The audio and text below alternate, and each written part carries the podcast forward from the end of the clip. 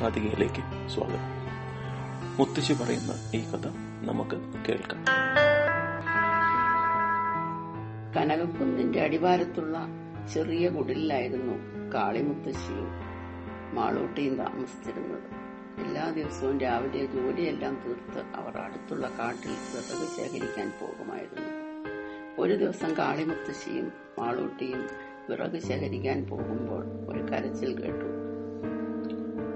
അവർ നോക്കുമ്പോൾ ഒരു പാവം മാടത്തക്കിളി കാലിൽ മുള്ളുകൊണ്ട് പിടയുന്നതാണ് കണ്ടത്. മാളൂട്ടി ഓടിച്ചെന്ന് മാടത്തയുടെ കാലിലെ മുള്ളു മാറ്റി. മുത്തശ്ശി പച്ചിലകൾ പറിച്ച് നീരെടുത്ത് കിളിയുടെ കാലിൽ പുരട്ടി. മാടത്തക്കിളി മാളൂട്ടിയെയും കാളിമുത്തശ്ശിയെയും ഒന്ന് നോക്കിയ ശേഷം പറന്നുപോയി. അടുത്ത ദിവസം കാളിമുത്തശ്ശിയും മാളൂട്ടിയും കാട്ടിൽ പോകാൻ ഇറങ്ങിയപ്പോൾ അതാ മാടത്തക്കിളി പറന്നു വരുന്നു മാടത്തക്കിളിയുടെ ചുണ്ടിൽ ഒരു രത്നമോതിരമുണ്ടായിരുന്നു.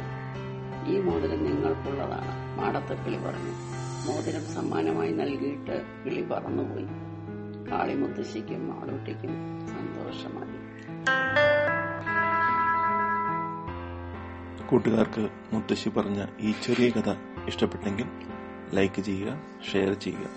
നിങ്ങളും നിങ്ങളുടെ കഥ നിങ്ങളുടെ മുത്തശ്ശിയുടെ കഥ ഞങ്ങളെ അറിയിക്കുക. ഞങ്ങൾ കഥയിലൂടെ എല്ലാവരെയും കേൾപ്പിക്കാം. അടുത്ത കഥയുമായി വരും വരെ നന്ദി നമസ്കാരം.